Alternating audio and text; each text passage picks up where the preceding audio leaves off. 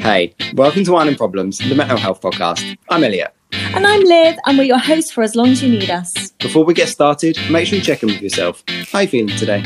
Have you had a breakdown? If so, don't stress. Because we'll probably be joining you soon. so grab a glass and let's dig up the past. We hope you've got your shovel, kids. Because it's gonna get messy. Hey guys, welcome back to WAP episode 5. Anxiety, can you handle this? I don't think we can handle this. On today's episode, we are talking about anxiety do's and don'ts, and we'll be looking at it from an outsider's perspective on what to do and what not to do.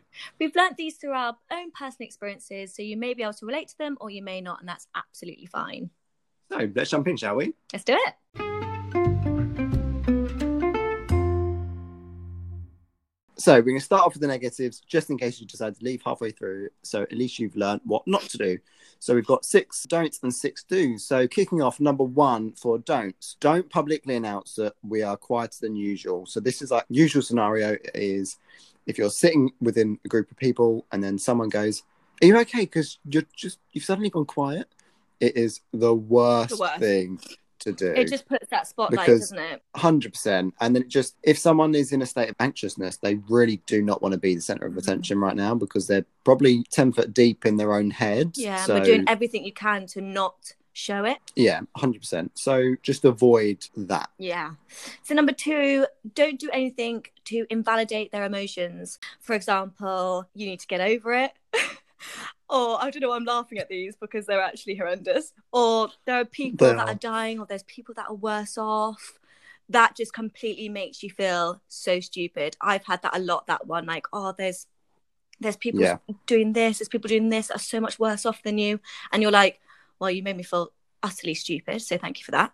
The really typical one is well, everyone's going through something, and it's just like, yeah, we we understand that everyone is going through something, but that shouldn't invalidate what I'm going through and right of now. course there are people going through worse things but we you don't need to know that Yeah, it doesn't make your bad thing mean any less to you. So number three, don't ask us if we've taken our medication. that is a very personal thing, and whether or not something like propanolol has entered our body is none of your concern. So just be wary of what you're saying, because for some people, medication is just it is a really big thing, and people don't want other people to know that they're on medication. So please just be respectful that some people may or may not be on medication, and that is absolutely fine if you are and if you aren't. exactly so the fourth one don't assume how they are feeling so don't go oh you don't look anxious because Yeah. that is literally saying when someone's looking a bit peaking looking a bit pale and someone goes god you are pasty are you feeling all right like it just makes you Yeah. feel worse and especially when you feel like a lot of the time like people like us where we've had it for so long we've we've worked very hard and we've studied ourselves to know how to hide it really well so just because someone isn't necessarily looking anxious to you that doesn't mean they're not feeling Exactly. anxious number five don't demand or push your views and methods onto us when we admit we're not feeling our best. Typical one is oh well i've done some research and anxiety isn't actually real so you're fine. That's the worst thing you could possibly say ever to someone that who is experiencing anxiety. Absolutely. Okay, the sixth, um, don't push us to do things that we don't want to do. Um, especially when you're feeling anxious, you're very, very vulnerable. Doing something that you're forcing yourself to do is not going to help. Well, it didn't help me personally, and I can speak for you, Yeah. Elliot, with that. Yeah. So yeah, so just take easy, be patient, be kind to yourself whilst you're in this headspace. Hundred percent. Moving on to the do's. So kicking number one off is kind of the comparison of number one for the don'ts. So instead of asking if we're okay in front of a bunch of people, try just dropping us a text instead. It's a little less invasive and it's just it's a more subtle way of checking in on someone without you know having this burning spotlight on someone's Mm. face. I know I've always appreciated more when someone sent me a text going, "You yeah, okay?" me like too. you've kind of gone into yourself a little and i i respect that more than just kind of like blurting Exactly. it out obviously we completely understand that you are doing it with wholeheartedly intentions but at the same time it's just nice to remember that we don't want that spotlight on us so just drop us a text because that's you know that's so yeah, I love that. I prefer that as well. Number Yeah. two, try asking us what would make us feel more comfortable. I think that's a really important one. I think people think that they have to guess and they can't ask. You can Yeah. absolutely ask. Like, I really appreciate it if someone's like, what can I do to help? And then you can Yeah. just you can either be like, there's there actually isn't anything you can do, just be with me, or there's actually something either Yeah. getting you some water or holding your hand Yeah. or just chatting to you about their day or something like that.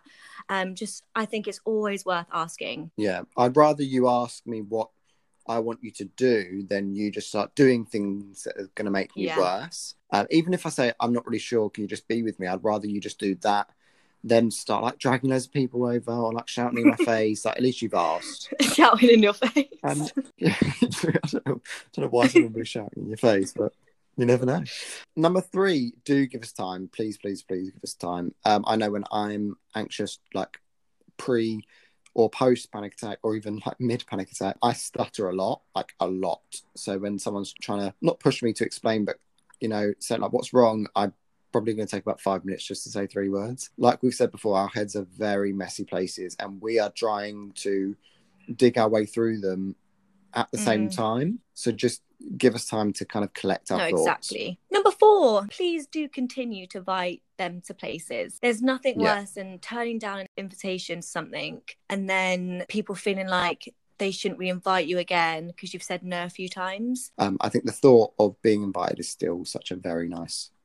It's a very comforting thing. And I do, I do get if someone ke- keeps saying no, you're kind of like, well, I won't invite them again, which I Yeah, completely, I completely do, get. But if they're going through like a, a really bad stage, there's nothing worse than putting that on top of them. Yeah, hundred percent. Number five, do understand that sometimes routine everyday tasks can be difficult for us. So, like we mentioned in episode two with Naomi, her interview, when we talked about things like showering mm. is hard, it's not because we want to sit there and feel dirty. We just don't have the energy or motivation to get up and complete all the steps to complete that task. Please just understand that, you know, sometimes it's not Exactly. It took me a good like five hours to get out of bed yesterday. It just Yeah. seemed like a mammoth task. It was about 4 p.m. and I was like, Holy Lord, I haven't drunk anything, I haven't eaten anything, and I'm like a corpse in my bed.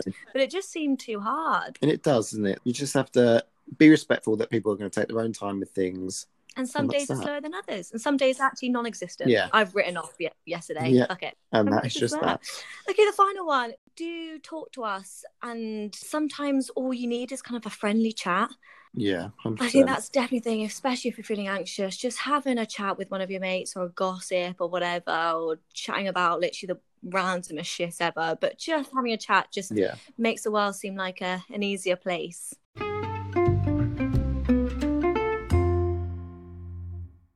So, guys, just to round up, don't be a dick, be a good person. please be patient with us because everyone moves at their own rate. So, please just be respectful of everyone's kind of journey through this and how long people and we take. do understand that sometimes you don't say the right things. I am so Yeah.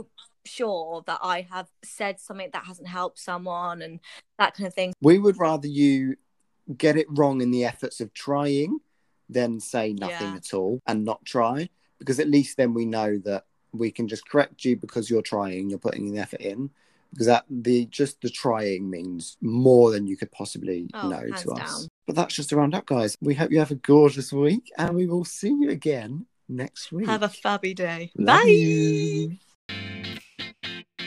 Don't forget, guys, to drop us a like or review on Apple Podcasts and follow us on Spotify.